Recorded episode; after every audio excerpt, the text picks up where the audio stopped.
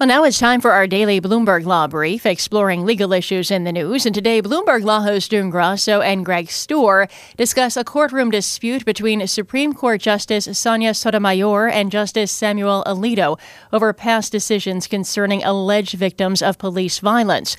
They speak with William Baude, a professor at the University of Chicago School of Law. Uh, can you just briefly describe the incident, what what is agreed upon, and what, what might be in dispute?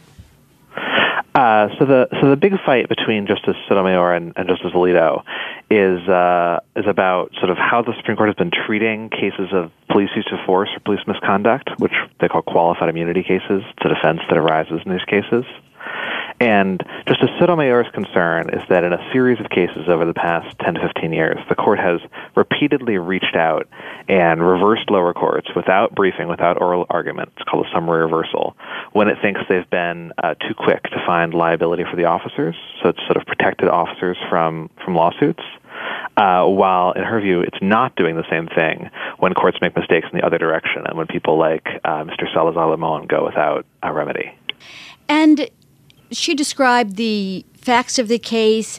It do, and said that there is a dispute about the facts. There are two sides to the story, and yet the judge granted summary judgment dismissing the case. And you can only do that when there's no genuine dispute as to any material fact. So it seems on its face as if this should have gone before a jury. So, so that's probably right. I mean, the, the, every individual case obviously is a little complicated. So the lower court's thinking was this. Uh, the police officer said that the reason he shot Mr. Salazar Limon is he was reaching for his waistband, and the police officer, you know, in the heat of the moment, thought he might have had a gun, and so that was a sort of reasonable, if tragic, response at the time.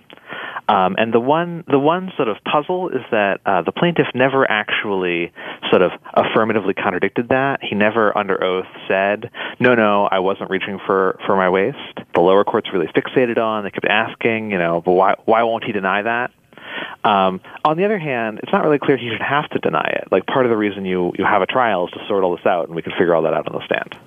That's William Baude, a professor at the University of Chicago School of Law, speaking with Bloomberg Law host June Grasso and Greg Stohr. You can listen to Bloomberg Law weekdays at 1 p.m. Wall Street time here on Bloomberg Radio. Now, among the top legal stories from Bloomberg Law, Greek yogurt maker Chobani is suing right wing commentator Alex Jones and his InfoWars website over a video linking the company's hiring refugees to an unrelated child rape case in Idaho. The complaint filed in state court says a video posted earlier this month falsely claims the Chobani plant, opened in 2012, was caught importing, quote, migrant rapists. Jones quickly fired back at the lawsuit. It's about being able to shut down free speech and intimidate people. A Chobani plant employs about a thousand people in Twin Falls, a southern Idaho town of about 50,000 people.